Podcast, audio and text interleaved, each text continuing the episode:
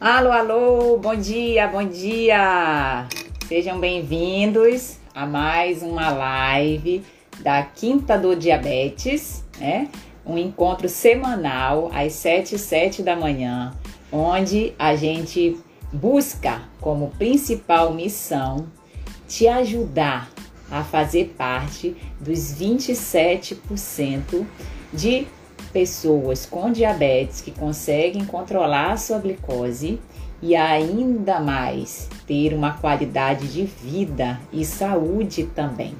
Então, um bom dia e a gente vai começar com o nosso Acorda Docinho.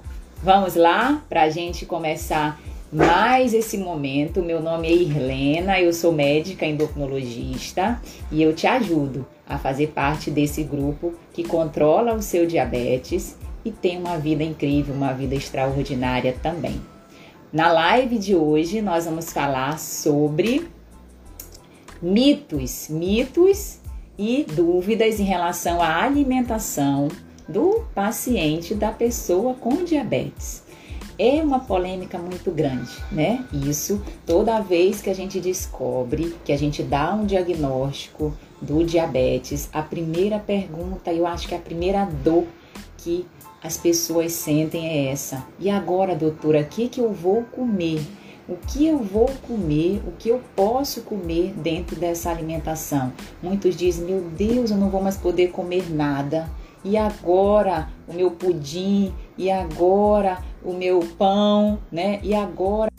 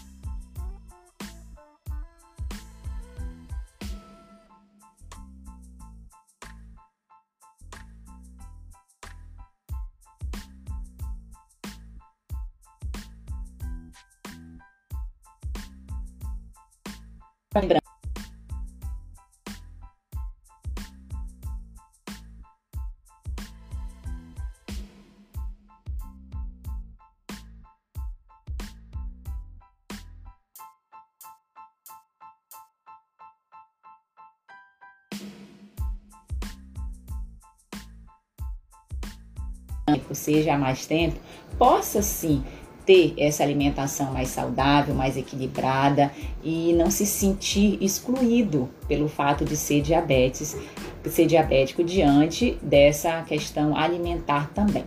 Então vamos começar pela primeira dúvida. Eu anotei aqui é, uma das dúvidas que a pessoa pergunta, que as pessoas perguntam muito. Doutora, existe fruta proibida para o diabetes? A fruta, ela é saudável, ela é natural, né? Então ela é um alimento que a gente precisa ter na nossa alimentação, tá? Independente de você ter a alteração da glicose ou não. Então, não é um mito, ok? Não existe fruta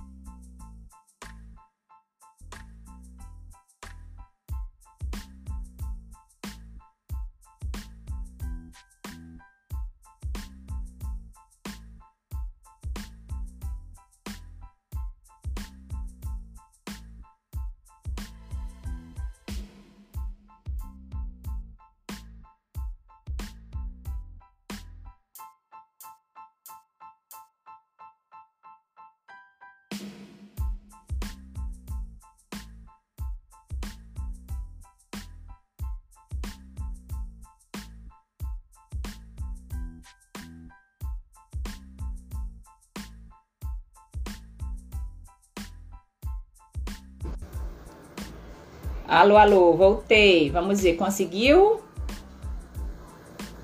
Vamos ver se melhora aí. Se você. Eu... Melhorou a internet? Para quem tá aí me ouvindo, está ruim. Se eu, eu tô falando hoje a nossa live é a respeito de mitos e dúvidas em relação à alimentação do paciente com diabetes, né? A primeira pergunta que eu já respondi foi a respeito das frutas, se existe alguma fruta proibida para a pessoa portadora de diabetes e a resposta é não. É um mito, tudo muito depende. A gente já falou da quantidade, né, que você ingere dessa fruta e às vezes de uma sensibilidade individual, caso você consiga é, dosar a glicose antes e duas horas depois também de consumir essa porção de frutas é interessante para que você consiga ver como que essa fruta responde dentro do seu organismo especificamente. A segunda pergunta que a gente ia começar a falar é: existem alimentos, doutora, que é, proibidos daqueles que nascem debaixo da terra? É proibido esse tipo de alimento? Também não, tá? Esse é um mito. Apesar de ter um sabor mais adocicado, como é o caso da cenoura, da beterraba, é, das batatas em geral, não são proibidos para os pacientes diabéticos, não são, né? A gente, inclusive, esse tipo de carboidrato são carboidratos mais complexos, que têm mais fibras, são naturais, são vindos do da própria terra, da própria natureza.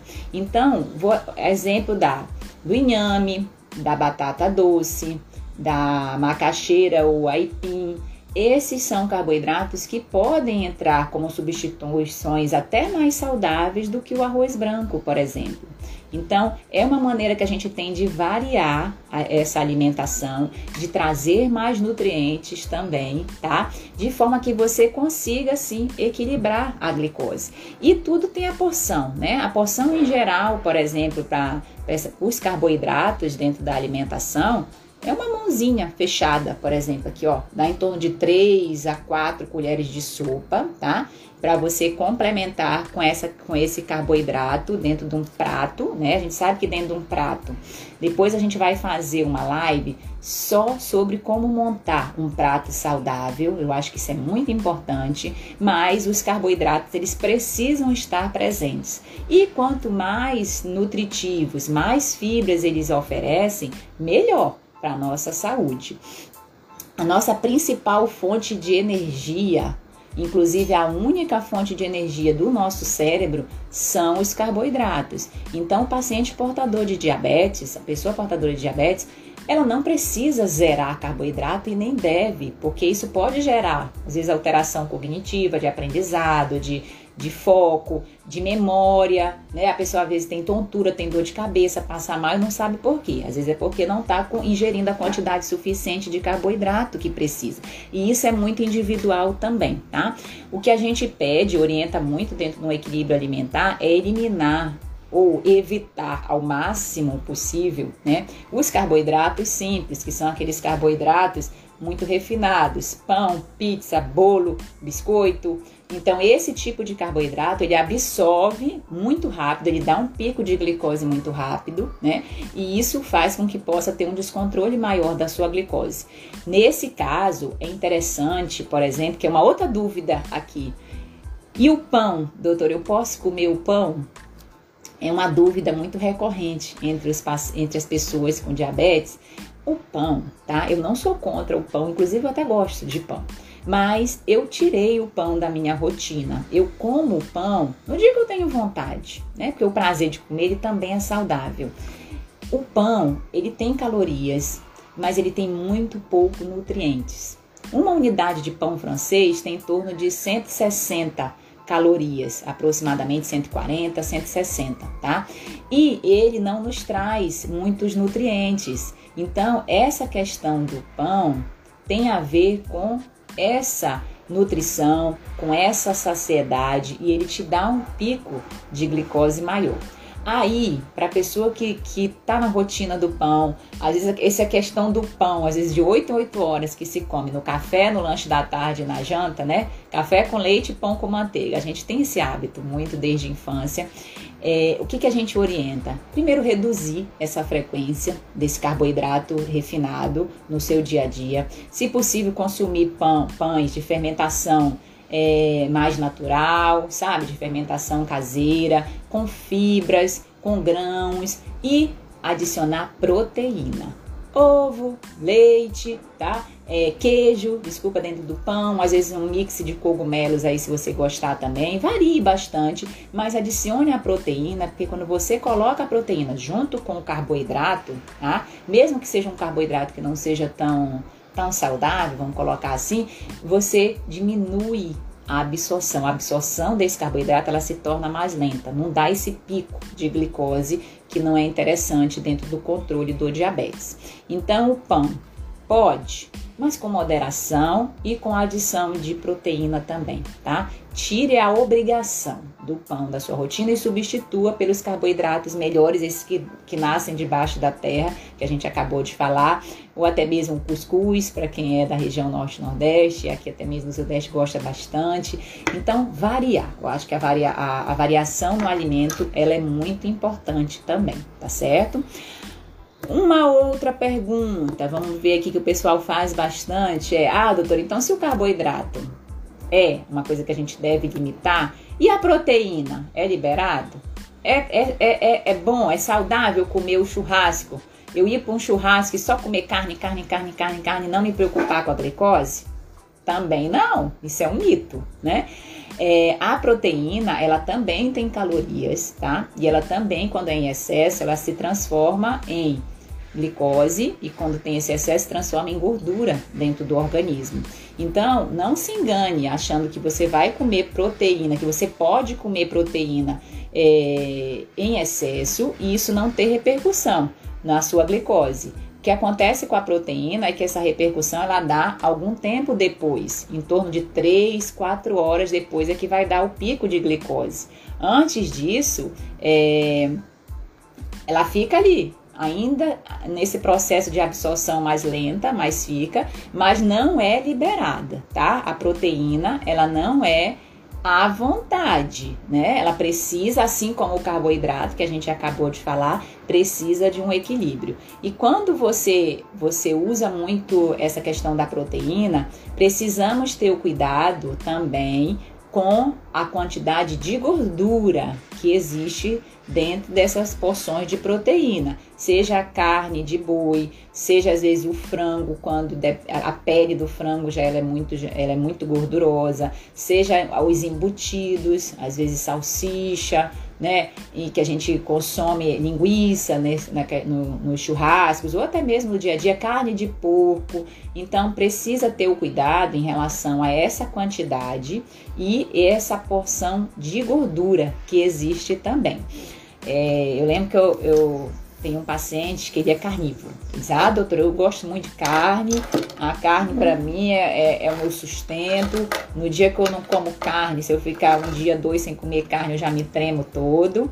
Então, é isso que eu oriento para ele. Eu digo, olha, você precisa, você precisa, né, ter essa questão da proteína na sua rotina como um alimento nutritivo para você, tá?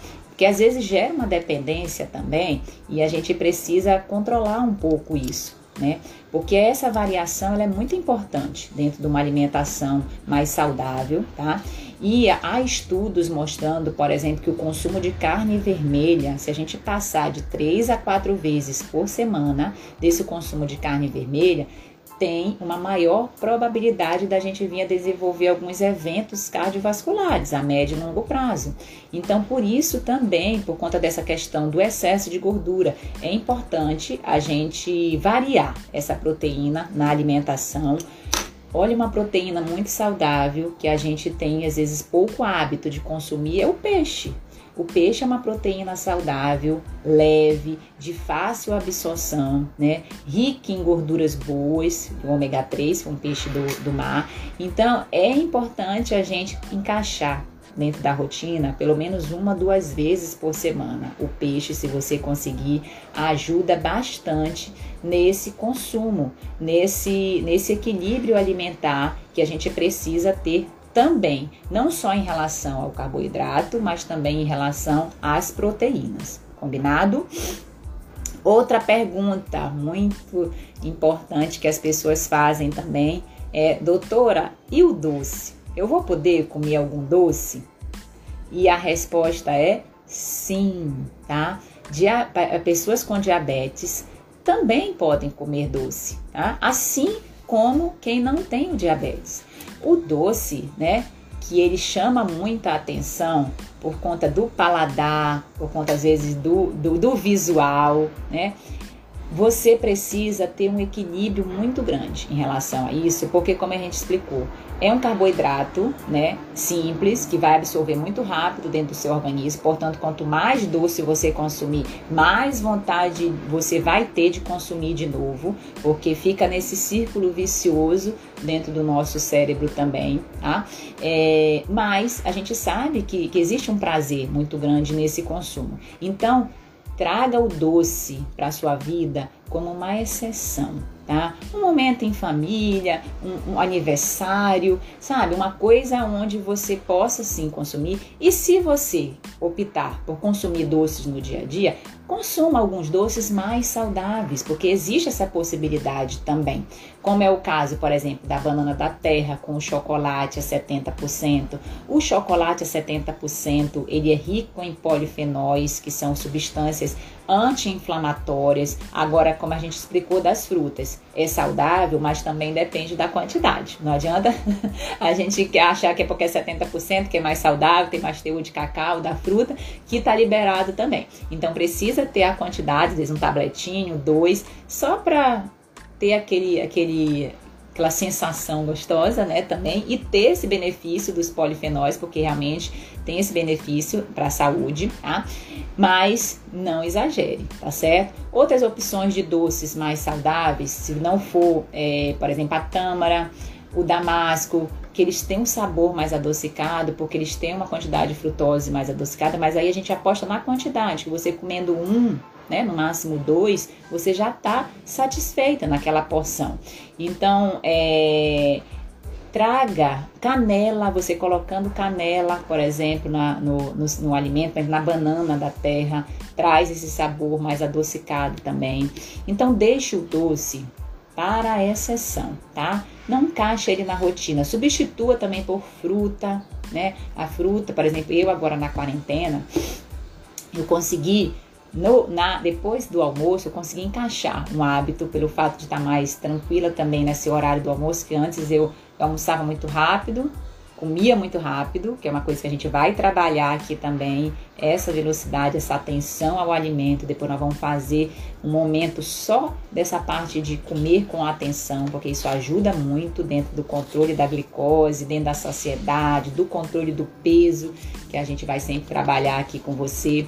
É, então, você nesse período da quarentena, o que, que eu fiz? Eu adicionei uma laranja. A minha sobremesa e dos meus filhos diariamente aqui, quase que 100% dos dias, é uma laranja, que a gente aproveita a fibra da laranja, aproveita o bagaço, né? A laranja, ao contrário do que muitos pensam, ela não tem um alto teor de índice glicêmico, não é baixo, né? O que acontece é que você não pode transformar a laranja, que é uma só que você consome e tem fibra, tem a mastigação, em suco. Quando você transforma laranja em suco de laranja, que aí vão três, quatro laranjas juntas, aí já tem um alto teor de índice glicêmico, isso pode sim afetar a sua glicose. Né? Então, sempre que é uma dúvida, outra dúvida que as pessoas têm, doutora, fruta ou suco? Sempre dê preferência à fruta. Porque quando você dá preferência à fruta, primeiro, você garante a quantidade que você está ingerindo. Segundo, você mastiga. Esse processo de mastigação, ele te dá mais saciedade. Então, isso é muito bom para a sua saúde, para essa atenção, para esse momento de ativar esses hormônios no nosso cérebro que aumentam a a, a saciedade e diminuem a fome também. Então, esse processo de mastigar devagar é importante. Aproveita mais as fibras que contém nas frutas, principalmente as frutas que você consegue ingerir o bagaço também, tá? E você é, consegue no dia a dia ter essa praticidade em relação a essa fruta que é tão importante você adicionar na sua alimentação. Então, em vez do suco, né? Não é que não possa tomar o suco natural. Pode, gente. O que, o que a gente orienta é que não seja a rotina. E existe suco de fruta, assim como a gente falou lá no início das frutas, é, que tem menos teor de glicose, existem também os sucos feitos dessas frutas que eles têm menos teor de, de glicose também, como o suco de limão, o suco de maracujá tá? É, abacaxi. O que você precisa é, é, ter o cuidado com a adição, né? Não é para adicionar açúcar nesses, nesses sucos. Sinta o sabor, aproveite. Aproveite para treinar o seu paladar e sentir o sabor natural das frutas, tá? Então, a gente, isso é uma questão de treino. Não adianta também a gente se cobrar tanto, tá? E achar que a gente vai querer, vai tomar um suco de limão, a gente que é acostumado a colocar açúcar, no outro dia a gente não coloca açúcar e achar que aquilo vai ser gostoso. Não vai, né? Então aquilo gera uma frustração, você fica com raiva da doutora que mandou tomar suco de limão sem açúcar, sem açúcar, mas é um processo é devagar, é você reduzindo. Quanto mais você vai reduzindo essa adição de açúcar na sua alimentação, mais você vai acostumando o seu paladar a novos sabores. A gente é muito acostumado só com o sabor doce e o sabor amargo. Mas existem outros.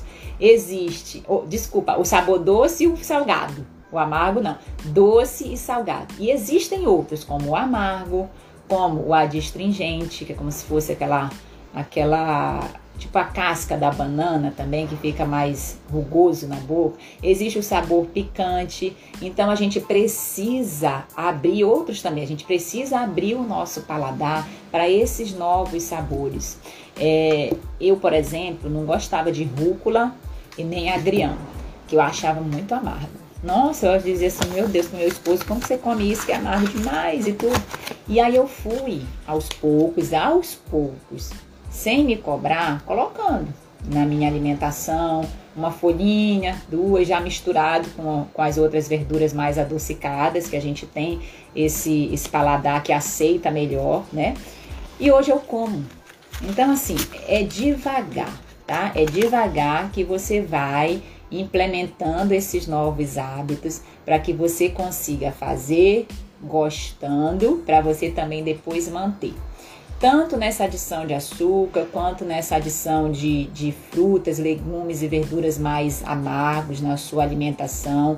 Então, você é, passando por esse processo, com gentileza com você, né, sem se cobrar tanto, sem se julgar, às vezes por não estar tá conseguindo, tá? Tenha certeza que você vai alcançar as suas metas e seus resultados aí. Mas é importante, ó, abrir, abrir a mente. Quando a gente abre a nossa mente em relação à alimentação, a gente também abre o nosso paladar. Tem algumas coisas que a gente é acostumado desde a infância já. Esse paladar, ele é muito presente desde a infância. Então, não é uma coisa que a gente já faz há 30, 35, 40, às vezes 50 anos, 60, que de uma hora para outra o nosso organismo vai aceitar. Então, por isso é preciso ter paciência. É preciso ter paciência e persistência, porque você consegue sim adaptar novos sabores e às vezes você se surpreende dentro da sua alimentação com coisas que você antes não comia, não gostava, não provava, né? E que hoje você, com paciência, com, com persistência, você prova, tá? E existem várias maneiras de se fazer um alimento que muitas vezes a gente não gosta de uma maneira, pode fazer de outra. E aí tem a chance de gostar e se adaptar melhor também. Tá bom? Então abra seu paladar, tá? Sem preconceitos, sem julgamentos, você consegue ter essa alimentação mais equilibrada. Deixa eu ver outra pergunta aqui que as pessoas fazem muito. Hum, adoçante. Doutora, qual o melhor adoçante para o paciente portador de diabetes. Existem muitos adoçantes no mercado, tá? E portanto, às vezes gera essa confusão muito grande na nossa cabeça. É, há alguns estudos mostrando que os adoçantes, muitos estudos mostrando que os adoçantes eles são seguros, né? Porque a quantidade que se consome é, para passar de um limite de segurança, vamos colocar assim, teria que ser muito grande. É, porém, também há outros estudos mostrando que o uso diário e frequente do adoçante pode alterar a questão da flora intestinal, que hoje em dia é algo muito importante, que a gente precisa ter essa atenção em relação à alimentação também. Quanto mais natural, mais saudável, mais inatura for a sua alimentação, melhor para o seu intestino, para absorção de nutrientes.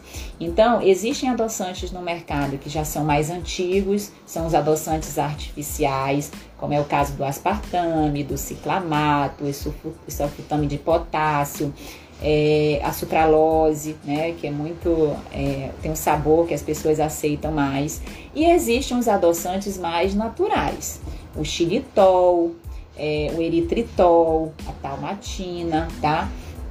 É, um deles, que é o sorbitol, ele tem mais calorias, é um adoçante mais calórico, portanto a gente não orienta tanto, apesar de ser natural. eu acho que a, a, a principal orientação que eu posso deixar em relação aos adoçantes é você colocar pouco, tá? O suficiente para que você consiga ter esse sabor adocicado que você já está acostumado. Se puder não colocar, melhor ainda, né? Porque a gente já elimina esse produto tá? do dia a dia, mas é algo que facilita a, o consumo, por exemplo, de um, de um café, de um, de um suco. Em vez de você botar aquele, aquela quantidade grande de, de açúcar, que às vezes a pessoa já está acostumada a colocar, e você substituir por produtos, por, por, um adoçante menos calórico e que te tire um pouco essa adição excessiva de açúcar, isso vai ser bom. Isso vai ser bom. Tá? Então, ah, doutora, eu não consigo, eu não consigo sem adoçante. Eu até consegui usar o adoçante, mas sem adoçante é muito amargo e tudo. Ok, ok, não se cobre tanto, né? Essa questão dessa autocobrança é muito importante na sua saúde mental, então não se cobre tanto. Vá devagar, vá com, com, com passos leves, né? Não se compare a ninguém se o seu vizinho, se o seu irmão, se alguém da sua família já está conseguindo fazer X, Y, Z, paciência, tá? Cada um, cada pessoa tem que ter o seu tempo, né? Então, é, sempre opte, se você for optar por algum adoçante, opte por é, adoçantes mais naturais, tá? Como a gente falou, né? E com quantidades menores também. Isso faz muita diferença para a sua saúde quando a gente fala médio e longo prazo, tá? Mas, como eu estou falando, teoricamente, todos os adoçantes, eles são seguros e são liberados, porém, a gente orienta os mais naturais para você que quer ter uma alimentação mais saudável, mais natural também. Combinado? Outra pergunta que as pessoas fazem muito, né? E depois vocês podem perguntar também, tá? Sobre alimentação, pode ficar à vontade que nós vamos estamos aqui para responder, é, tirar um pouco essa questão, tirar dúvida de alguns mitos, né? E outras que a gente tem muita dúvida em relação à alimentação na rotina do paciente, do, da pessoa portadora de diabetes. Bebida alcoólica. Doutor, eu posso consumir bebida alcoólica? Eu, como médica, né, e como bom, pessoa também que busca uma alimentação mais saudável, a gente sabe que a bebida alcoólica ela tem muito a questão do prazer, de, de ingerir, né? Um evento social, conversando às vezes no fim de semana com a esposa, com o marido, com amigos, e, e isso é válido, tá? Essa questão social que a bebida alcoólica agrega também é válido, né? Só beba, mas não dirija, tá? Beber sem dirigir depois. Isso daí já é uma regra que a gente precisa cumprir. Mesmo que seja um pouquinho só, esse pouquinho às vezes já pode afetar a, o seu grau de reação às vezes se precisar em algum momento na questão do trânsito, tá? Mas a bebida alcoólica, ela tem a questão do consumo, da quantidade, né? E também não é só ela junto em calorias, são os petiscos que acompanham. Às vezes, quando a, a conversa tá boa, né, a gente nem nota o quanto que a gente come e o quanto que a gente bebe. A pessoa não consegue nem quantificar. Isso eu pergunto muito para meus pacientes no consultório. Eles, ah, doutora, é uma cervejinha, é pouco. Mas às vezes o pouco para ele pode ser o muito para mim e vice-versa, entendeu? Então isso é muito individual e é importante a gente quantificar. Só para você ter uma ideia, um copo de cerveja, por exemplo, uma lata de cerveja, né, em torno de 330, acho que 335 ml que tem, ela tem em torno de 150 calorias, tá? E equivale a como se fosse um pão francês, que não te traz nutrientes nenhum, né? Apenas o prazer de comê-los, tá? Então, é, da minha mãe falando, doutor, eu posso te dizer ao vivo e à distância, eu te amo demais. um beijo para minha mãe aí que tá sempre me incentivando. É, então, a cerveja, olha só, uma cerveja, uma lata de cerveja equivale a um pão francês, que equivale a 150 calorias, fora os petiscos. Então veja e calcule depois aí, você sozinho, nesse autoconhecimento, nessa alta reflexão, quantos pães franceses você está consumindo numa roda de amigos quando você senta e toma sua cerveja sem quantificar, tá? É, existe por exemplo, a questão do vinho, tá? O vinho, ele é uma bebida que, como o chocolate, ele tem alguns anti-inflamatórios, ele tem uma substância chamada resveratrol, que não, não é questão, não é por causa do vinho, do álcool em si, é por conta da uva. A uva tem essa substância e essa substância ela é protetora do ponto de vista cardiovascular também. O vinho ele faz parte da dieta mediterrânea, que é uma dieta saudável, né? Uma dieta considerada a dieta mais saudável do planeta nesse momento através de estudos é a dieta mediterrânea. O que, que consiste a dieta mediterrânea? Legumes, verduras, frutas, muito peixe, tá? Muito peixe que eles comem de água salgada também, salmão também, que é um peixe que, que nasce na água doce. Eu aprendi isso dia, nasce na doce, depois vai para salgada. É, tem gorduras boas, as oleaginosas, o azeite extra virgem é muito presente na dieta mediterrânea e temos o vinho. O vinho também está presente na dieta mediterrânea. Agora tem a quantidade, né? Qual é a quantidade adequada de, de vinho que se pode consumir? Para as mulheres, uma taça, em torno de 150 ml, e para os homens seriam duas taças por dia, tá? Então, isso aí é uma quantidade que a gente é, até pode recomendar mas a gente precisa ter um cuidado em relação à questão de da questão do, do, vício, né? Porque tudo isso importa também quando se faz alguma recomendação de bebida alcoólica.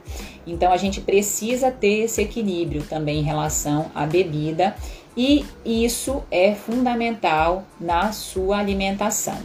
Então, Cerveja, se for consumir uma ou para as mulheres, para os homens duas, duas latas de cerveja, a bebida destilada em torno de 50 ml no máximo, tá? E o vinho, uma taça de 150 ml para as mulheres ou duas para os homens. O vinho ele tem até um benefício na questão da dieta mediterrânea também, em relação a esse reflorestamento do, do intestino, dessa melhora intestinal. Então, assim, tem essa, esse benefício a mais, tá certo? E aí a gente, né, normalmente esse vinho, ele tem que ser aquele vinho seco, né? Porque o vinho doce, na verdade, ele é o seco com a adição de açúcar, tá? Então, o vinho seco, de boa qualidade, boa procedência, ele é uma, uma bebida que, se você tiver moderação, pode trazer um benefício para a sua saúde. Uma dica importante para quem quer consumir e consome bebida alcoólica é antes de você começar o seu evento, tá? O seu momento, seja sozinho, seja acompanhado, seja numa, numa festa, faça um lanche saudável antes, tá? Procure algo saudável para você já, vamos dizer, forrar ali o seu estômago, a sua barriga, né? E não ter tanto esse, esse reflexo e não consumir a mais, muitas vezes, do que deve da bebida. E outra coisa, beba água. Beba água nos intervalos, vá bebendo. Se você é, tiver esse hábito, vá tomando a sua cervejinha, mas beba água junto para você diluir essa presença do álcool. Porque o álcool também, para os pacientes, é, as pessoas portadoras de diabetes, é, ele tem um efeito que pode baixar a glicose muito rápido, tá? Porque ele metaboliza muito rápido, então pode dar hipoglicemia, que é uma complicação aguda do, do diabetes, né? Depois nós vamos fazer uma live só sobre hipoglicemia, tá? Que é quando normalmente a glicose ela tá abaixo de 70 e dá tremor, suor frio e você precisa fazer uma reposição rápida de carboidrato porque inclusive pode ser perigoso, né? Como se fosse um carro sem gasolina. Então, um carro sem gasolina é a mesma coisa no nosso organismo, ele não anda, né? Então, pode dar alguma complicação mais séria de desmaios. E, inclusive, eu já, eu já passei por muitos episódios de hipoglicemia. Eu não sou diabética, mas quando eu estudava para as minhas provas de, de, de vestibular, de, principalmente no ano do vestibular, né? Que a gente dar esse gás a mais nos estudos aí, eu estudava até muito tarde da noite, não alimentava da maneira correta e no outro dia pela manhã eu tive, sei lá, num ano eu tive talvez uns 8 a 10 episódios. Tinha uma época que eu já estava tão acostumada que eu nem desmaiava mais. No primeiro que, que eu tive, eu desmaiei, minha mãe me segurou junto no banheiro, caiu nós duas. Nós duas caímos no banheiro. Hoje a gente ri porque já passou. É engraçado, né? Quando a gente conta. Mas na hora foi, a gente não, não, nunca tinha passado por aquilo, a gente não sabia como que era essa situação. E a mamãe se desesperou, mas ela caiu junto comigo. Vê como mãe é assim, né? Cai junto. Pessoal. Às vezes eu tô segurando meus filhos, ai, mamãe, eu vou cair. Eu digo, não cai. Se cair, a mamãe cai junto, porque a mãe não solta o filho, não. Mas enfim, então, é, essa questão da alimentação. E quando a gente fala em hipoglicemia, é uma coisa muito séria, que a gente precisa conversar sobre isso em relação ao tratamento do diabetes, porque causa repercussões, não só físicas, mas também neurológicas. Então é importante. A gente vai fazer uma live só sobre é, essa parte de hipoglicemia, como que a gente diagnostica, como que a gente pode é, fazer a correção, fazer o acompanhamento, evitar episódios, porque isso é muito importante, tá? Então, voltando para a questão da bebida alcoólica, é aquela frase muito popular: se você quiser, beba com muita moderação, tá? Muita moderação para que isso não prejudique a sua saúde é, não só do ponto de vista da glicose, mas pressão, alteração de pressão, de colesterol, depósito de gordura no fígado, né? Que a gente sabe que a bebida alcoólica também influencia muito nessa parte, tá? É, deixa eu ver, tem alguém comentando aqui. Pantoja, bom dia, doutora. Bom dia, eu vou beber, suspendo a bebida alcoólica ou não? No dia que vou beber, suspendo a bebida alcoólica ou não? Não entendi. Talvez suspenda o remédio, né? Bom, o, o, medicamento ele, ele se potencializa, tá? Com, dependendo da quantidade. Se você exagerar, algumas medicações do diabetes eles potencializam com a bebida alcoólica por conta dessa questão do risco da hipoglicemia que o excesso de bebida alcoólica causa. Tá? A minha dica, como eu falei, coma saudável, algum lanche saudável antes de, de ir para esse evento, onde você já sabe que vai beber alguma coisa. É, beba água junto, tá? E evite o excesso, tá? O excesso realmente a gente precisa evitar. Não é só porque você é portador de diabetes, mas para qualquer pessoa. O excesso de bebida alcoólica realmente ele não traz benefícios para nossa saúde. Então, quanto mais a gente puder evitar o consumo exagerado, melhor a médio e longo prazo e melhora também, não é só do ponto de vista físico e de, de controle e prevenção de doenças, o, o seu social, né? O seu relacionamento com a sua esposa, com o seu esposo, tá?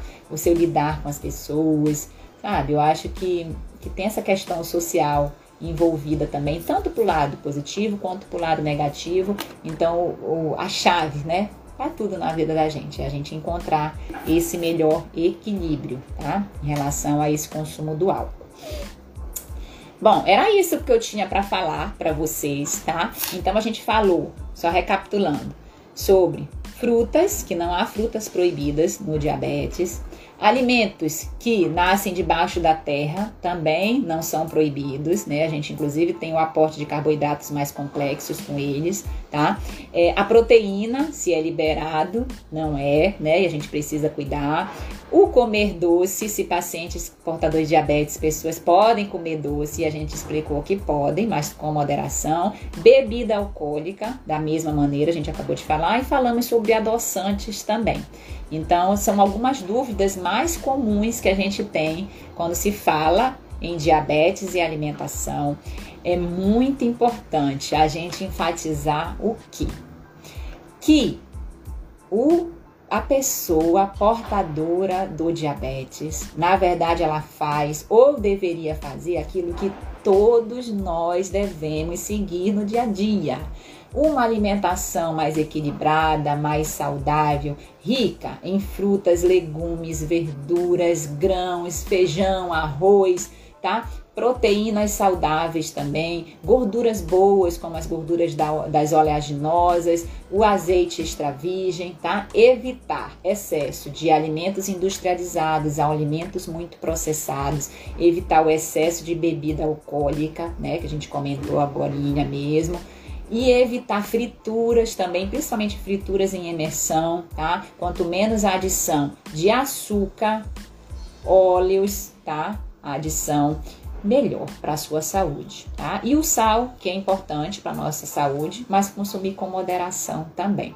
Então, para toda, para você que está aí ouvindo, equilíbrio.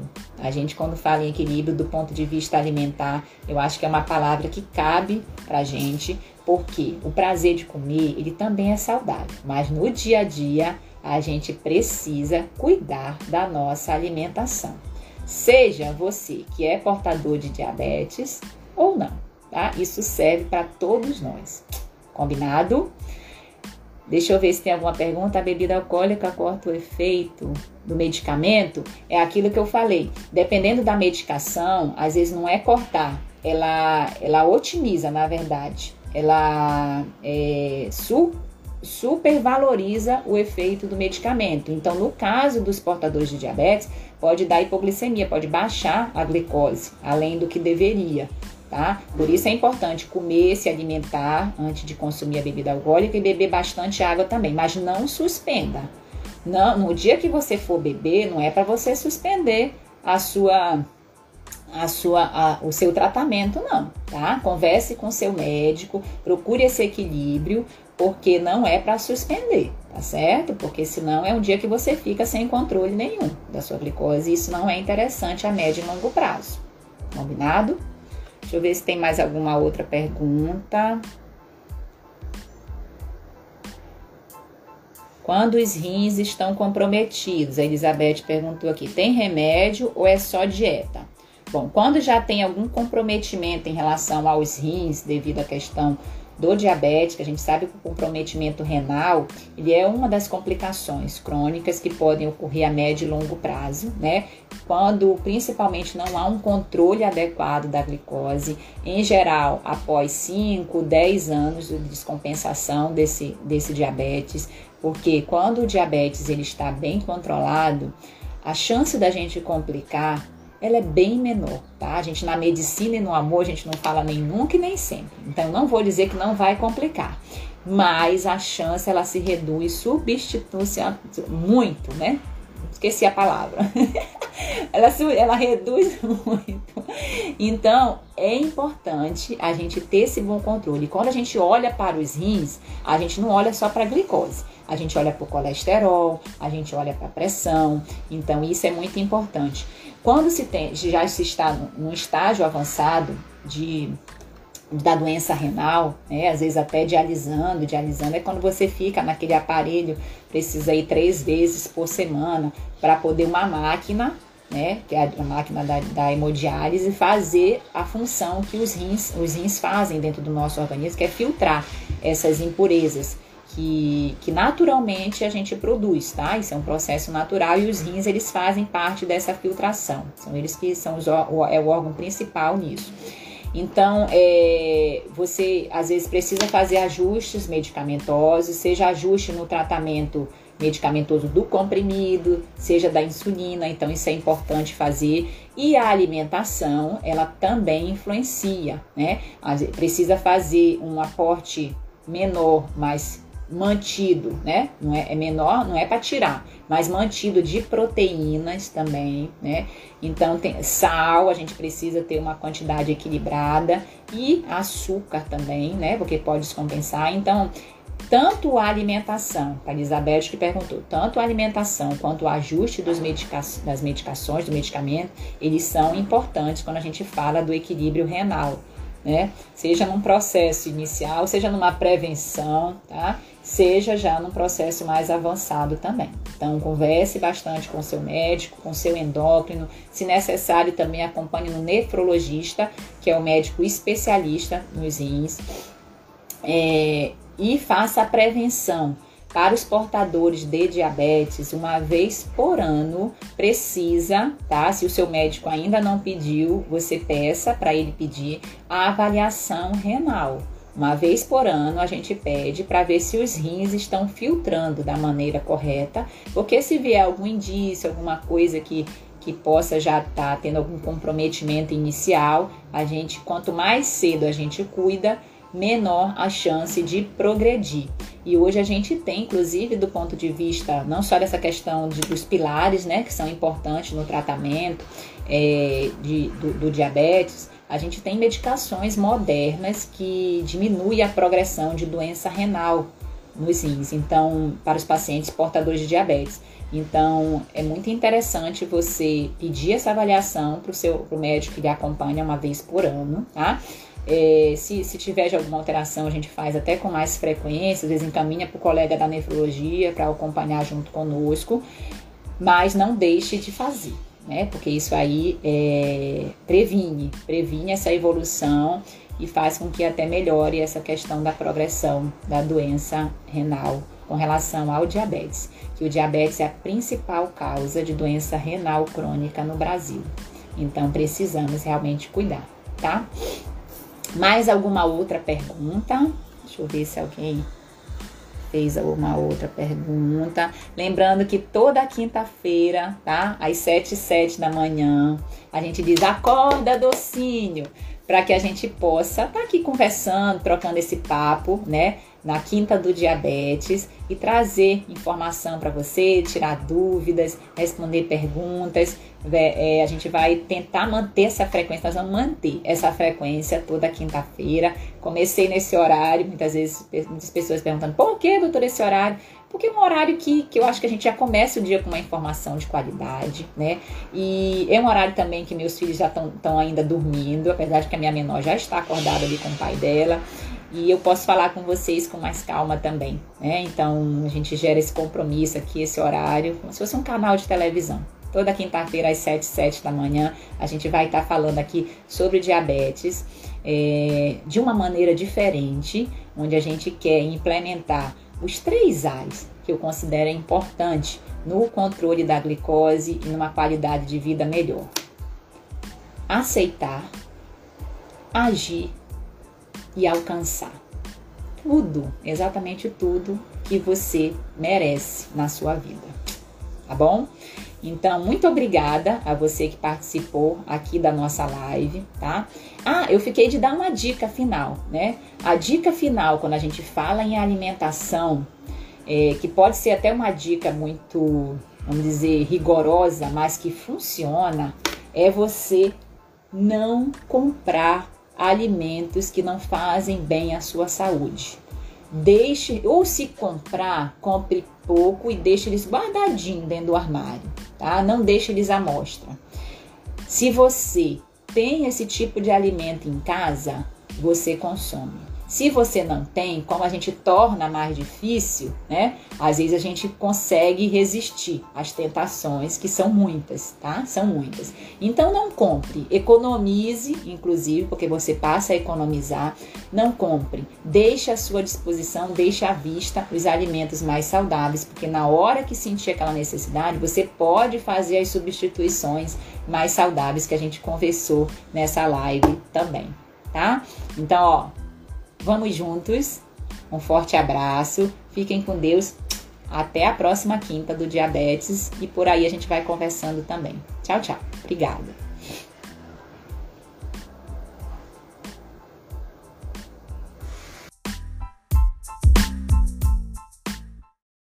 Então é isso. Se você gostou do nosso conteúdo, eu vou te pedir duas coisas. Primeiro, compartilhe com seus amigos e familiares para que mais pessoas tenham essa informação e se beneficiem desse projeto também. E a segunda coisa, nos acompanhe nas nossas outras redes sociais, no nosso Instagram, arroba Endócrino, nossos canais de YouTube e Telegram, Endocrinologia em Foco. Será um prazer ter você junto conosco. Obrigada, forte abraço, até o próximo. Tchau, tchau.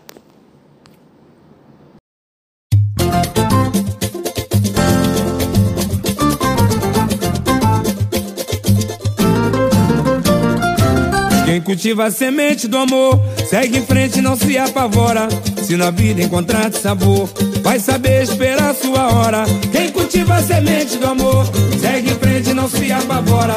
Se na vida encontrar sabor, vai saber esperar sua hora.